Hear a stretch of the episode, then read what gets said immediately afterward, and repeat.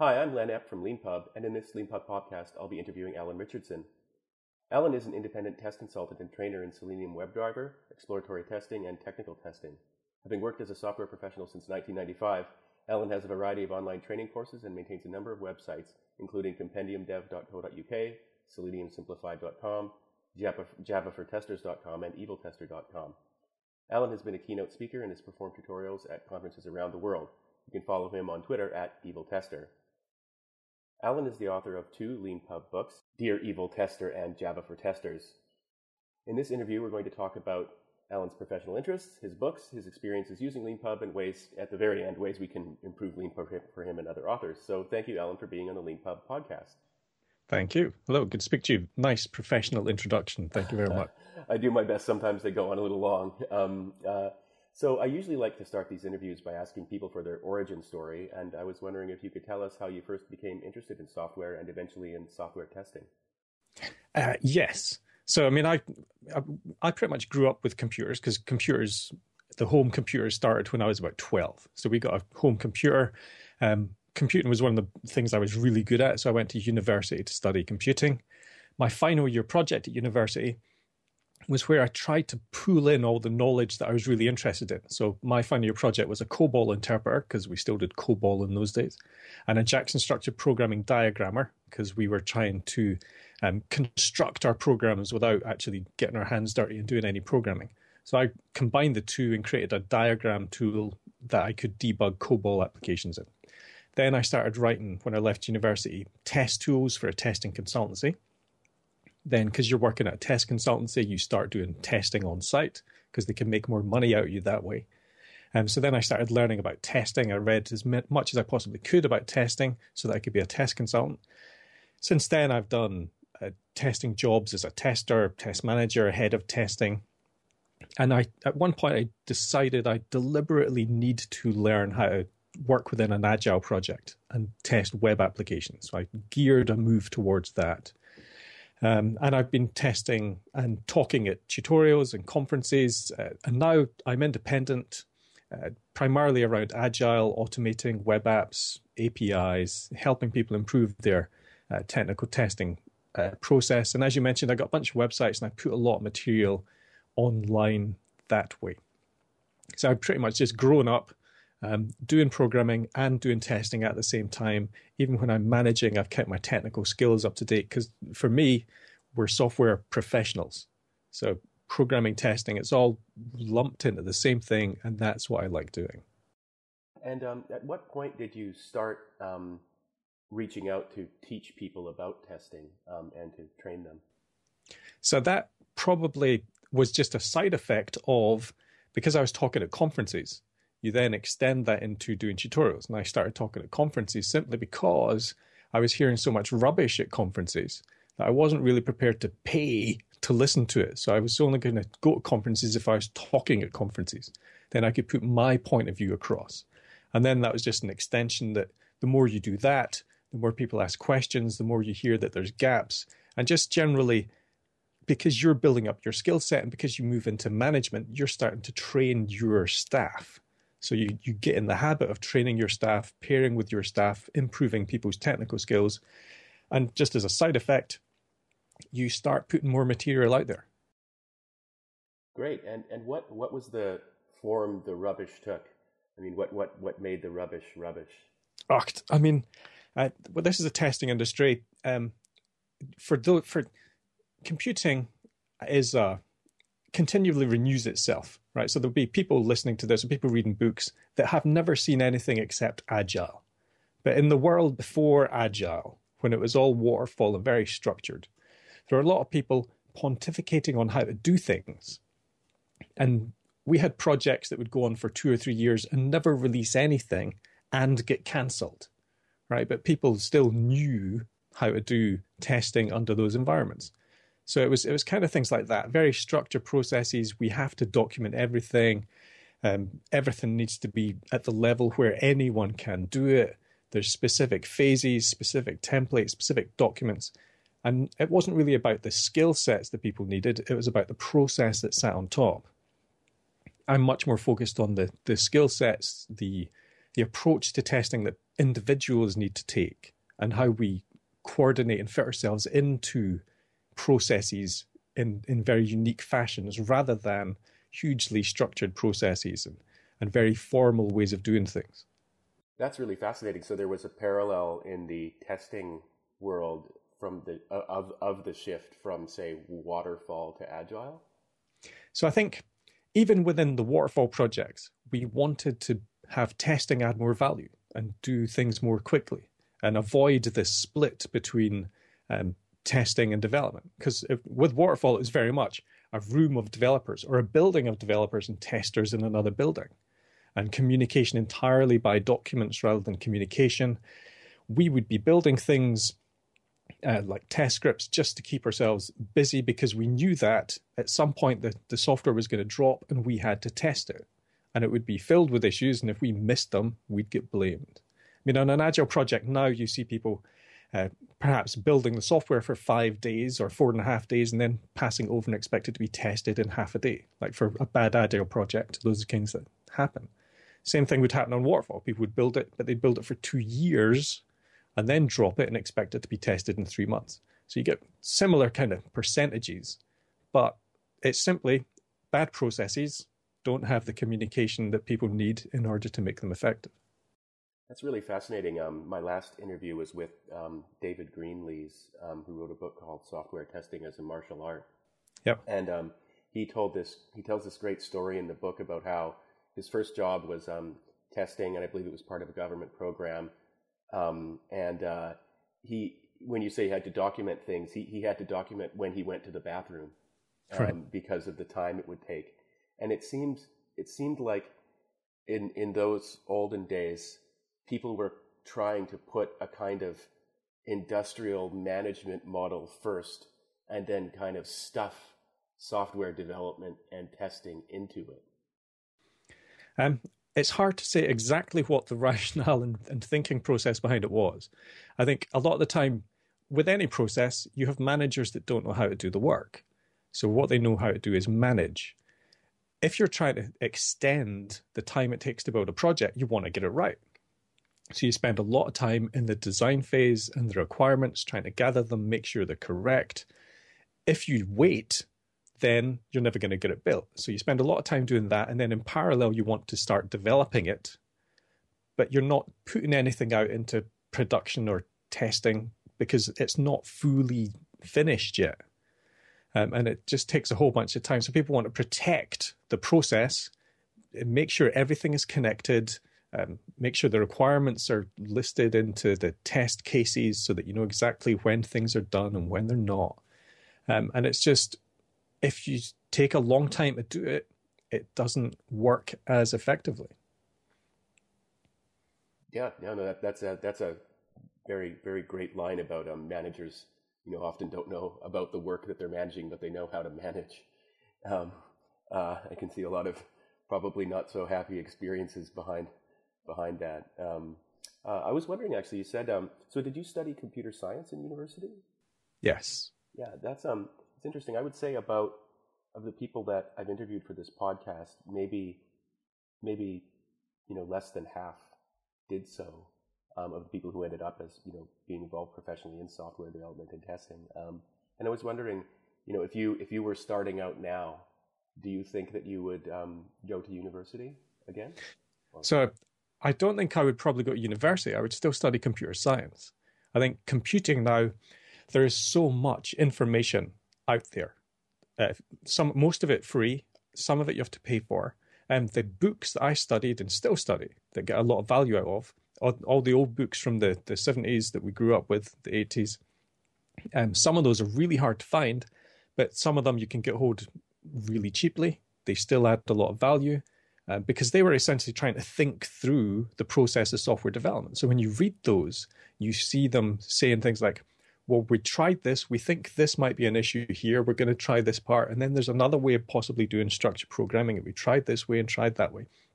Um, we kind of forgotten some of the thought processes. Now we've codified them into thou shalt do it this particular way.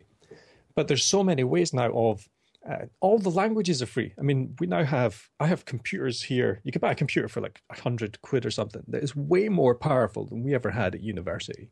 It can run C++ compilers.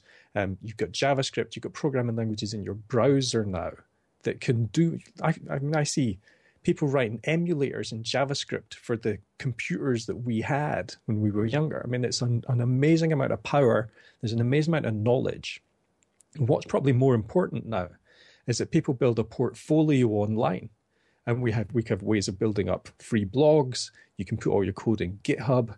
There's just ways of communicating to the outside world what you have been learning that they can pick up on when you go for a job. And and rather than spending five years as I did at university, if you spent five years building stuff in lots of different languages, trying to create different programs, trying to solve different solutions, different needs, if you're studying computer science as you do that, because a lot of the things that we, when I'm doing testing, when I do, when I automate work, I still draw on the lessons I learned from creating compilers and interpreters.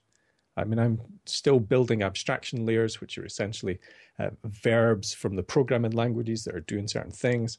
And also, that ties into uh, the adventure games that I used to write and play as a kid, right? The text adventure games, when you're building maps, you're exploring an environment, you're writing a command line interpreter that deals with natural language, you're parsing things. Uh, even in a very crude way, those are computer science techniques that we still use today. So um, I probably wouldn't go to university now, but I would certainly still study the the topics that we did. That's interesting. Pardon the tangent. Um, uh, I, I, like adventure games very much myself. Do you do you still play them? Um, periodically. I mean, I'm, at the moment, I'm writing a multi-user uh, dungeon adventure game that I can use for training people in testing. Oh, that's really interesting. How does how does that work? So that works on the basis of uh, it's a MUD. It's got a very simple GUI, but over the course of the uh, training, the GUI starts to degrade. So you get less and less functionality exposed by the front end.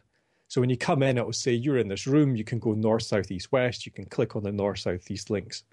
Um, then the links go away. So you have to either have remembered the URLs to use, you have to know the techniques for navigating around, um, you have to look into the source to inspect it to see what uh, IDs there are for the things that you can pick up. There might be stuff hidden in the source code on the browser that tell you whether it's a good thing to pick up or not.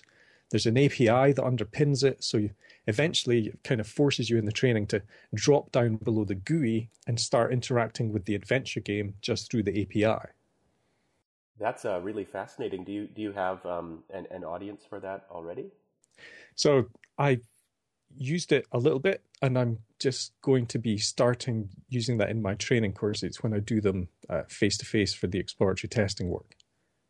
That's fascinating. Um, uh, my next question actually is about is about testing. I was wondering if you could, if you maybe have a, a war story of some kind, you could tell us about maybe the most the most difficult testing job you ever had, or perhaps the most difficult um, problem you had to overcome uh, in your career so far uh, just one war story, and that's the hard part. Oh. And so, if I think back to the worst project I've ever been on, um, so the worst one, I'm not going to name company names. When we went for the interview, um, we went through the interview process, and I said, "You're going to definitely need at least two people to do this work." So when I started on the job, it was just me. Um, and what they wanted me to do was build a performance test harness for some code. Um, but they wouldn't let me see the development code because it was top secret. Um, but I had to essentially use their Java libraries that they were building as part of their code without seeing the code. So consequently, they would just give me the jar files, um, not tell me what they were doing. I had to build a performance test harness around that. So I used a lot of my uh, compiler creation skills in order to build a front end for that. But when things went wrong, I had no ability to debug it because they wouldn't let me see their code. And then it got to the point where I thought we are finally going to work with the, the development team. Um, but that was the point at which they were starting to outsource all their testing to India. And the reason we were starting to work with the development team is because they wanted to get rid of us and they wanted that knowledge transfer. But that was also one of the environments where um, when we started in the testing, we were in an entirely different building from the development team, and we had to push hard to actually be co-located. So they eventually moved me over so that I was sitting in a corner in the same building, but far enough away from the developers that they wouldn't notice I was there. Yeah, and this has come up a couple of times. Why, why is it, do you think, that there was, or, or perhaps still is, this sort of this desire to keep developers and testers physically separate? um, uh, I mean, some of it is they're almost in different departments, right? You've got the software development department and the software testing department, different budgets, different managers, different hierarchies. Uh, the developers don't really get to speak to the users because they get dumped documentation on them from the analysts. The testers are expected to speak to the users because they can kind of bridge that. No one wants to speak to developers because they speak tech. The testers can speak business and hopefully a little bit of tech so that they can bridge that communication gap. I, I mean, it's really hard to know what the thought process around that was. But for me, it's hard to know what the thought process behind an open plan office is, where people are sitting there and you can hear everything and you can't get any work done because it's so noisy. Um, there's a lot of decisions that get made in the business world that I don't understand. Yeah, it's curious. The open plan office is something that, you know, was, I think, in, in some sort of business literature presented as an opening up. Um, but from the other, from another perspective, it's sort of a Benthamite panopticon, um, where everyone can be viewed all at once. Um, and uh, you can make sure that all your beavers are busy beavering yep. away. Um, and then and then work becomes a kind of performance where you try to look busy all the time because especially for things like software lot, the work is happening in your head um, but uh, there's a certain that that kind of observational management practice doesn't know what to do with someone sitting there thinking yeah. Um, uh, actually on, on the topic of um, uh, what uh, of basically um, you know what things look like to people um, you've got a video on youtube i found where you talk about the importance of thinking visually in software testing and the drawbacks of not thinking visually. And I was wondering if you could, could explain why thinking visually is so important and why, and, and separately, why not thinking visually is such a trap. Um, so, in that video where I'm talking about thinking visually, I'm essentially talking about making what you are thinking visible to other people. So, a lot of people, when they're talking about thinking visually, they're talking about diagrams or mind maps or whatever else. I'm essentially talking about um, making your thought processes visible to other people, and mind maps can help with that. But I think I've been using mind maps for a long time. And when I used mind maps at university, it was for me to trigger my memory. A lot of times people now use mind maps more as an outline rather than something that conceptualizes what's in their head. So sometimes a really good mind map works for the person that built it, but is often as a, a very bad communication tool because it represents the mind that has created it, and no one else understands that mind. So when mind maps are used as a communication tool, they're much more uh, a structured outline of stuff, which hopefully people will read. But that's not necessarily a great mind map, right? Because I built mind maps so that I could have a very concise uh, drawing that I could put down before I answered a question. And then I would use that mind map to then trigger the thought processes I would use in answering that question. Whereas now a mind map has to be a very, very detailed thing because we're using it for communication. Uh, I like to draw diagrams uh, of graphs, so paths through systems. Um, that for me is a very visual way of describing flows through applications, and I can assess coverage from that and things like that. But the more that we learn how to uh, visualize information, we start to understand, hopefully, that underpinning all these visualizations is a bigger model. Right? When I draw a graph of a system, that's not my full understanding of that system. That's just me describing that system as a set of executable paths. There are other things that make up that model, like requirements, the data that's in there, all these other parts. That graph is just a, a projection of part of the model. And consequently, it loses a lot of information in that projection. So I need other models that also make visible the other parts of my bigger model. I mean, it's kind of like uh, uh, Chomsky, with his uh, linguistic process, the universal grammar, where he's talking about um, you have a um, deep structure, a deep model of the world, and surface structures, different sentences that represent that world. None of those surface structures, none of those sentences describe the full scope of the world. When you construct the surface structure, there is uh, emphasis put on one part of that structure at the point that you're communicating. There are things that are missed out. There are um, things that are confused, and we we could put the wrong word in. We we state something incorrectly because of that transformation process.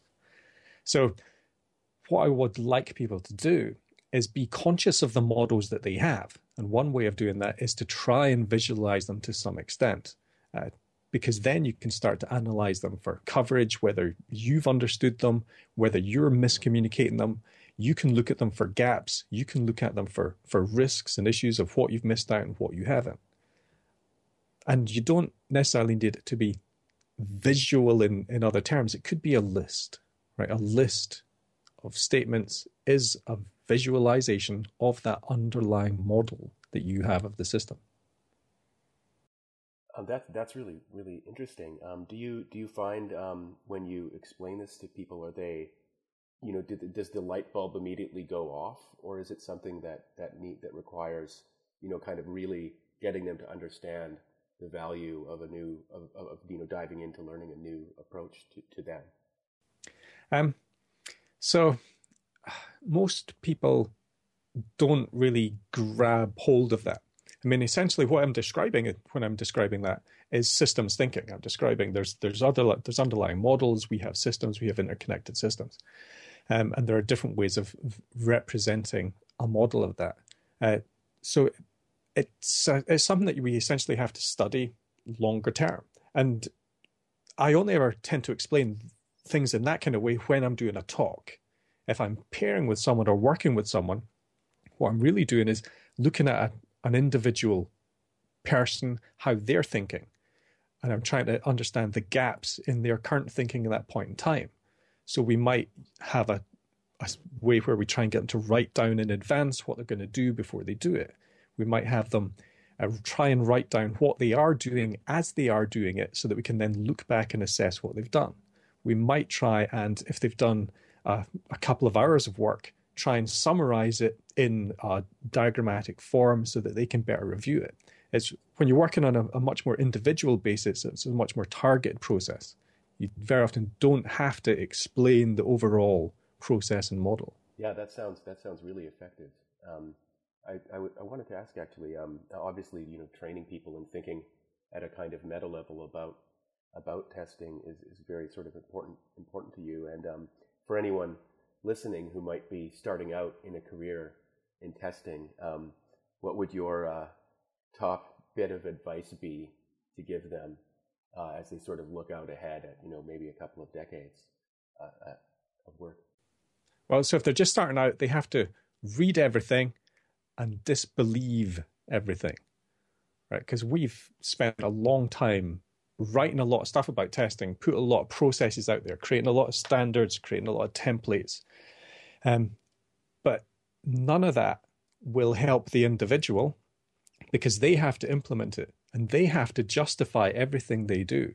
So if they're on a project and they've gone, yeah, we're going to do IEEE 7612 or whatever the template is, and then they start putting in all this boilerplate information that is of no value to anyone, they have to be able to justify that. And they can't justify it in terms of, we're doing this because that's what this template says or that's what this book says, because they lose credibility. They have to almost immediately take responsibility for what they're doing. And that's hard when you don't know what you're doing. So, unfortunately, you have to try and learn as much as possible, but only uh, do the things that you see real value in. Because what I've been doing over the years is I've been slowly taking things away from my process. So you start by putting in all the templates and everything else, but then you go, well, what happens if I don't use that template and I just have a couple of pages that describe what I'm doing? And then you discover that if people don't understand something and it's important to them, they will ask a question. And then you see whether you've missed something out in your communication. And then you put it in. So what I tend to do now is if I have to create documentation, I'll create documentation that helps me think about what I'm going to do and why I'm going to do it. And if when I use that to communicate to other people, there are gaps, then I can either address that individually for them or add it into the, the document if it's a documentation based process to help other people understand what's going on. But fundamentally, testing or anything, when you're learning it, you have to take responsibility for it. Oh, that, that, that actually that, that leads me right on to my next question. Um, and, and shifting shifting to your books, um, in the promotional video you have for Dear Evil Tester, you talk about testers building up the right attitude. Uh, very you're very explicit about that, and I was wondering if you could explain uh, your thoughts about what the right attitude is. so sometimes that so that attitude has to flex. Right, testers have to be really flexible in how they approach projects because most people on projects, other roles don't have to have quite the degree of flexibility, right? Because they will get away with more stuff. Programmers will get away with more stuff because they are so utterly important to that project, right? You could get rid of almost anyone on the project except the programmers if you want to actually create software, right? But you, if you get rid of the programmers, you don't create any software. They're vital. They have a huge power base from which to work. Testers are often sidelined, pushed apart. So we have to have an attitude of flexibility so that we can fit into the gaps. We can spot risks anywhere. We can communicate to anyone. We have to have the ability to feel that we can go anywhere, not just in the software, but in the project. We can go and speak to the uh, designers outside of the planning meetings to get more information, to give us an edge, to speak to the programmers before they write any code to help or pair with them or whatever else. It's an attitude of doing whatever it takes because sometimes on projects, other people stick to well defined roles and don't look outside them to see what the risks and issues are. We, as testers, are expected to communicate risks and issues. So we have to do whatever it takes to find them and identify them. And sometimes we have to say things that no one else will say. No one else is prepared to speak up and say the things in meetings that we say. We have to be prepared to be shouted down, uh, to be locked out of rooms and break our way into those rooms, uh, to whatever. Like that's, I want an attitude where people don't sit back and take it knowing that there's risks and not speaking up. That won't help. Yeah, that um, that uh, uh, reminds me of um, probably you know to, to the to the layperson um, a, a, huge question they have and curiosity in a way they have about software development um, comes from their experience with dramatic failures. Um, you know, in in the United States in the last couple of years, the most prominent one being um, the you know Obamacare website yep. rollout. Um, but you know, you don't you don't have to be in the United States to have encountered that. We've had. I'm I'm, I'm speaking from British Columbia and Canada. And I mean, we've across the country, um, especially in Ontario, um, the province of Ontario, in the last few years, there have been some huge, catastrophic failures, um, and and I'm, I'm, sure this has happened in the UK as well. Um, and I was wondering, you know, if you were if you were to you know sitting in the pub talking with someone, and they said, "How is it that you guys can all be in a in buildings for years and fail?" How would, um, you, how would you answer that that question? Well, that's easy. I, am surprised more people don't know how to do that because uh, we, uh, we know how to do it. It's a well documented approach to knowing how to do that. Most uh, many software development books tell you exactly how how not to do that. It's a very structured process. Um, there's a lot of management books that tell you exactly how to achieve that aim by not allowing people to communicate by putting rules and, and things in place. But unfortunately, when you're in the pub and you're talking about it, and people say things like, well, why didn't the testers pick up on those kind of things? And they might well have, right? Unfortunately, you don't get to see inside that project to know how much turmoil was going on, to know who was sacked, to know what risks were raised, to know what risks were completely ignored, to know what was delayed so that no one had any time to work on it until it went out, to know what the politics of communication were. Because really, it's fundamentally, all these problems arise because people are involved and people take personal affront at certain things. People want to control their power base within a department. People fight over budgets. People have to maintain their budget. So they'll use it up higher in their staff and not leave any to anyone else. Right? There's that's it's much less, I think, about the project and more about the politics in the organization and who's involved. And sometimes with these big projects, you have competing consultancies in place. Um, rather than building it internally with their internal staff, they've brought a bunch of consultants in. Then there's communication links because the consultants aren't just working for the client, they're also working for themselves. They've got a power base to maintain. There's contractual obligations, so people stick to the contract rather than doing what is actually required because the contract was built before the requirements and nothing changed, so it all drops back to the contract. So if you really want to make things break, um, spend a lot of time negotiating a really tight contract that is inflexible. That will almost guarantee a project to fail. That's really that's really interesting. It reminds me of um, someone I know who um, was casting about for a job some time ago and got a job as a project manager on a big software project, um, and um, arrived at work to discover he had nothing to do, um, and his his job existed to keep the budget up, right? Um, uh, and how you know the and the, the, the sort of that's sort of interesting in itself, but the the sort of lived reality of it was so sad and humiliating um, that it couldn't. I mean, he never, my friend never said this to me, but you know, I could, I could only imagine how once that kind of the the edge of that wedge is in a project or a workplace, you know, the it must that kind of problem must spread, um, you know, up and down the kind of command chain. Yep, and it's hard when you're in those positions because you desperately trying to do the right thing, but the system is kind of against you. People aren't listening to what you're saying. Uh, and it's hard sometimes to change a system from within, but people stick up with it for a long time because you think you're making a difference. You're going to the meetings, you're saying the things. It looks like something's happening. You've made an influence somewhere else, but it's taken you months to get the point where that person now exhibits doubt about what's going on. And then they go and see their manager and it stops almost immediately. So you, you put two months of work into that strand to try and change it. That didn't work. You start going to speak to this other group over here, sow the seeds of doubt, try and get a rebellion going on in this corner that seems to be starting up. And then it, after nine months, you might go, right, I, I give up. I can't make the changes here. But there's other people doing that at the same time. And over a long project, it's very easy to see how it just slowly crumbles and falls apart despite a lot of people trying to fix it.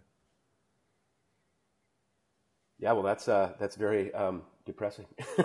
it can be, but that's um, why the agile processes are really, really good.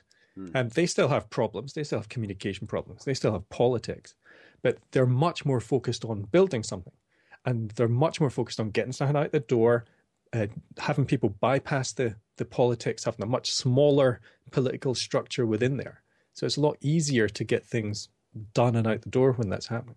Uh, for anyone and for anyone listening who's not perhaps familiar with what agile is, I was wondering if you could explain a little bit of the uh, secret sauce and why why it works the way you um, you just described.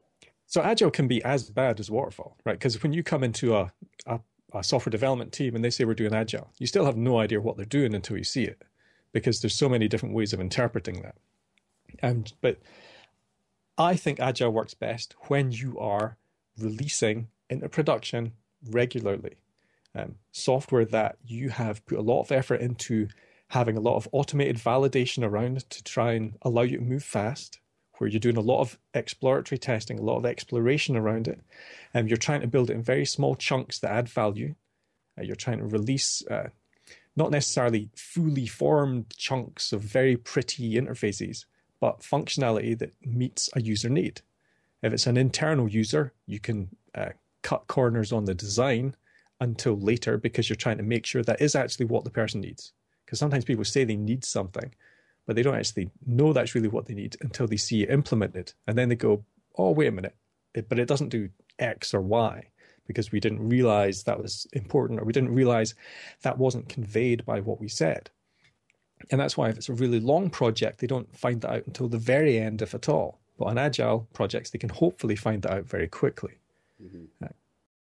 On the subject of evaluation of, of progress and, and status, um, in uh, one of the questions that's asked in your book, Dear Evil Tester, which um, uh, you know sort of takes the form of a kind of agony aunt um, uh, uh, column where people write in questions about problems that they're having, and then you you you sort of write these humorous uh, replies. Um, one of the questions asked is, "What is the most evil metric um, and in your answer, you say, you know, there are many to choose from, but but one to bring up is number of test cases.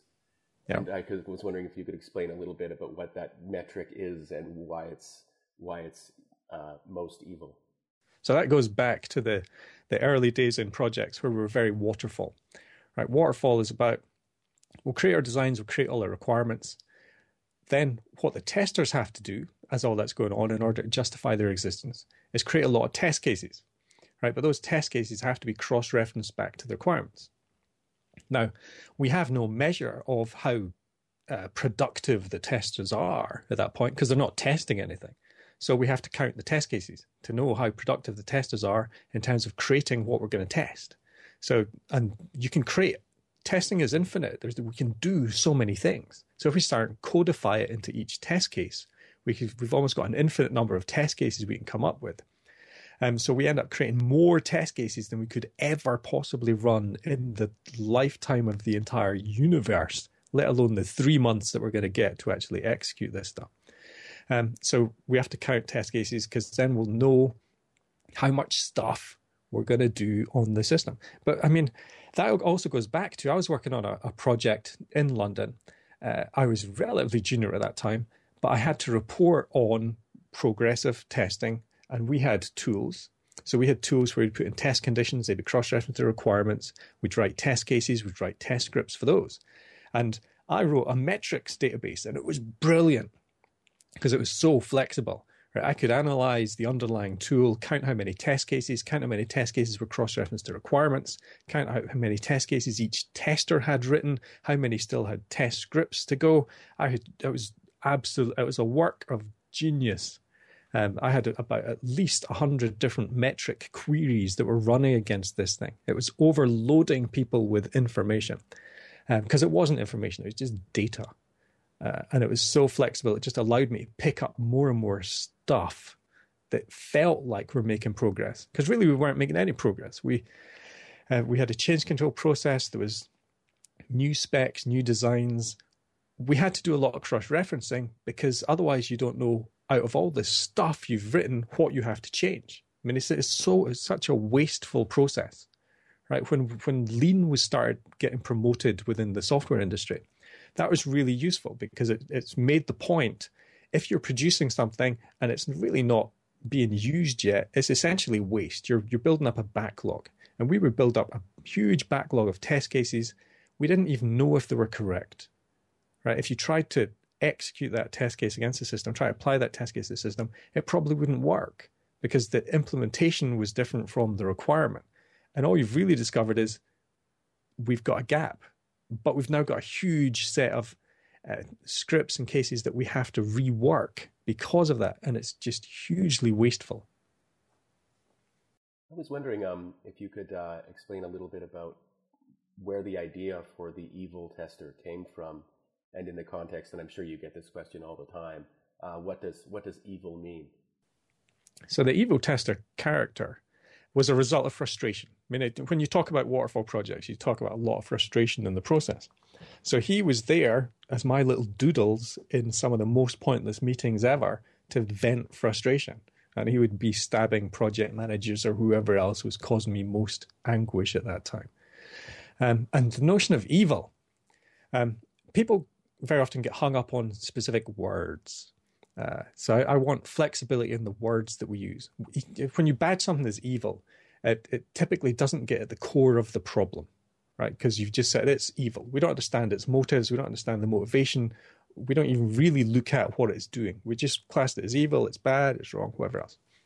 But also, we would hear on projects that testing was a necessary evil. Right? No one ever wanted to invest in testing testing was just something you had to do because if you didn't, it wouldn't work. It was necessary. No one liked it. No one uh, liked having to have lots of testers because testing would inevitably overrun because they'd find problems. I mean, how dare they find problems in our perfect system before it went out? Then we'd have to recode it. Then the testers would have to redo their testing, and we wouldn't know what the impact was. So we'd have to do all the testing again. We'd have to recover everything. So it was just a, a just this necessary overhead. And rather than actually fix the system of development and make the system of development work, we viewed testing as this necessary evil. I just kind of thought in my head, well, if testing is a necessary evil, then evil testing is something that we necessarily have to do to get at the heart of this. And it was an it was helping me build an attitude of rather than me having to stick in this corner, I should have the ability to go and speak to someone, even though that's not allowed. I'm not allowed to walk over there and speak to those people. I'm going to do it anyway. I'm not allowed to see those designs before they come over to me signed. But I'm going to do that anyway. So it's about giving myself permission to do the things on the projects we were not allowed to do, but which were necessary to allow that project to recognize the problems that it had early.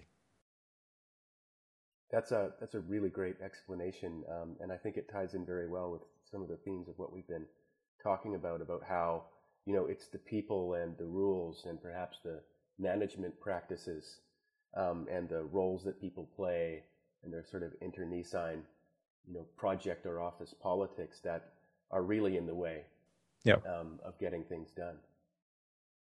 Um, I was wondering actually switching switching to uh, your role as not as tester but as or although it might be related as a self-published author. Um, I know that for your book Java for Testers, you actually started publishing it before it was finished. Yep. Um, I was wondering if you could explain what that process was like for you and why you chose to do it that way.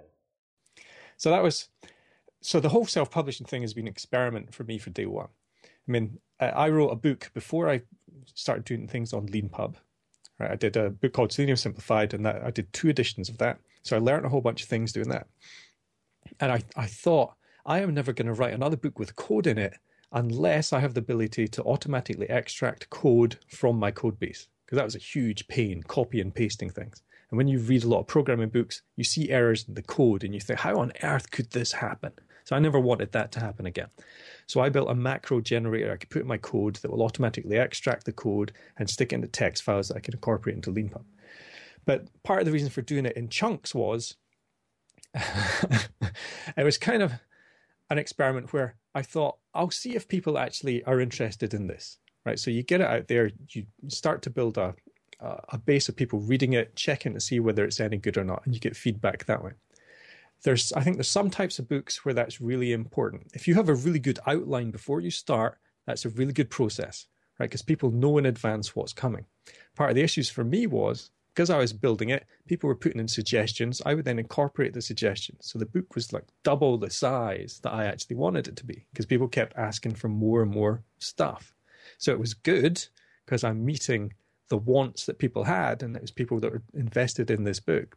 But it made the whole process a little bit longer than I wanted. But I mean, it's a great process to get feedback, to see it building up incrementally. But also, there's a a, a kind of debt in the middle where you you haven't finished the book yet and you've got other work to do and i'm sure, sure there's a gap of three or four months where i didn't touch the book and i felt really guilty because people had bought this half finished thing that i wasn't actually even attempting to finish at that point but it was there in the back of your head so you, you build this monkey for yourself that's walking around all the time nagging you to finish it um, but the hard part of writing any book is finishing it and if you incrementally go through it, you've got that kind of guilt motivation because people have paid for it and they really deserve a finished product. And you kind of got the benefit that if you haven't told them in advance what you're going to build, you could just stop and say, "Yeah, I'm done, finished, that's it." But I didn't really want to do that, uh, so I'm not sure if I'll. I, I like the notion of incrementally building it, but I'm not sure I'd incrementally build it to such an open-ended goal again. I see. Did did you actually have people? Did you have people actually nagging you during that that sort of? Pe- no, so it's just me. But okay. you've got questions coming in. You've got questions of, will you cover uh, this, and you go, well, I hadn't really thought I'd cover that, but okay, I'll cover that now. So then you've got a whole new section. Uh, but you, you have to just buckle down, get it finished, even if you're doing it incrementally. I noticed that um, the promotional videos you have for your books um, have some pretty well made cartoons in them. Um, I think, in fact, for Java for Testers, I think the whole video is a cartoon. Um, and I was wondering, for the benefit of any self-published authors listening or anyone who's thinking of going down that path, um, did how did you get those cartoons made?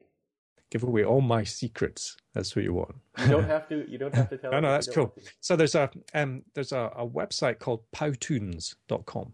P O W Toons. And it basically lets you create these animated things on your own. They have a whole bunch of templates. And um, so what you do is you create a voiceover, you upload the voiceover, then you create short 15 second chunks of uh, animation and it wires it all together for you. It's pretty easy to use. So it's really not as hard um, as it appears. Well, thanks for that. That's a really that's a really great tip. Um, actually, also um, I noticed that you have print versions of um, well, you, there's a print version of Dear Evil Tester and Java for Testers both, I believe, yep. Um, for sale on Amazon. And I was wondering if you could explain a bit about what your motivation was to make print copies and what what that process was like. So the motivation is um, people ask for print copies. I mean, I'm looking at my office now, and I have just hundreds of books in here. I love print books, um, and particularly when I'm learning a programming language, I much rather have a, a physical book to learn from because it, it makes things easier. Uh, but I like digital books as well because I can read them really fast. I can plow through them. I can refer to it. I can carry it around my tablet. So depending on what we're doing at different times, there's a, a massive convenience.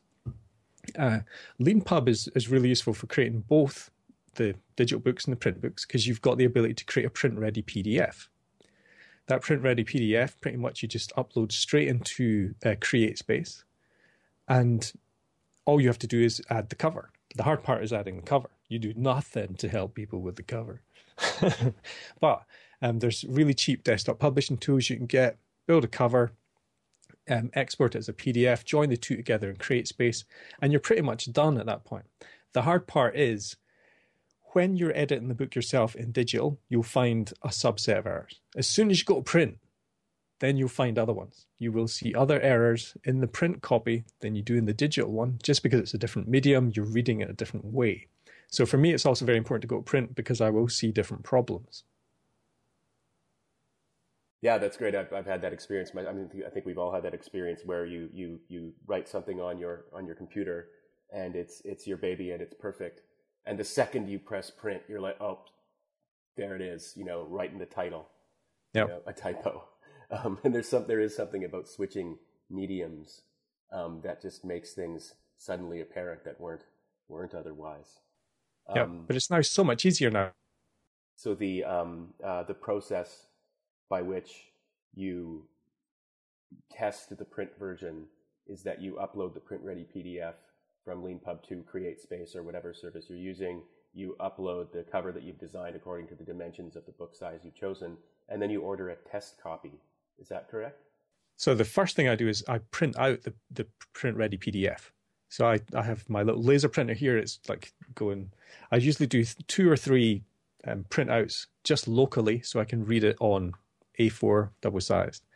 Then when I think I've done that, I'll then go to the, the print ready and get a proof copy through um, either CreateSpace or Lulu. It depends what I'm targeting. If I'm targeting the, I want a physical product to see what it looks like because I think this is it, then I'll be looking for the CreateSpace one because that's going in Amazon. If I want something fairly fast because I, I want a different medium to check it on, then I might just get the printout from Lulu. Both of them have the same process for pretty much uploading. It's just that Lulu deliver a little bit faster than CreateSpace do in the UK.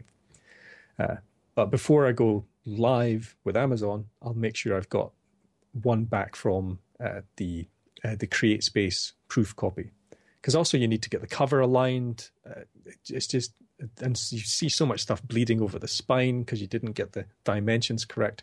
There's a lot of tweaking, and that process actually takes quite a long time because you you put it up, uh, CreateSpace, go right, we will double check this. I don't know if they do it manually or automatically, but that takes about a day.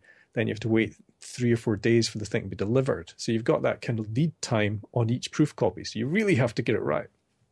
But it was only recently that I discovered the diff PDF tool where I can compare the two print readies, like the one that I've just sent to CreateSpace and the, the print ready PDF that I've downloaded from LeanPub, and I can diff them to make sure that the changes I expected are in there, are in there, and there's nothing else going wrong. Yeah, that's that's great. Diff PDF. I read about that in your in your blog post about your process, and it sounds like a great and really useful tool. Um, I guess I have just one more question for you. Um, well, I've well I've got you here. Um, uh, if if there was one, if we could build a magical feature for you in LeanPub, uh, if there was something that you um, saw wasn't working right during your process writing your books and publishing them, or if there was just something that was missing that you think would make a great addition, um, what would that be? So most of it is pretty good for me. Um, the only thing that's different is when I was writing the Selenium Simplified book, um, I started that as a word process document. The first edition was word process. That was horrible. The second edition, um, I kind of created my own version of LeanPub, my own version that took XML files and generated LaTeX.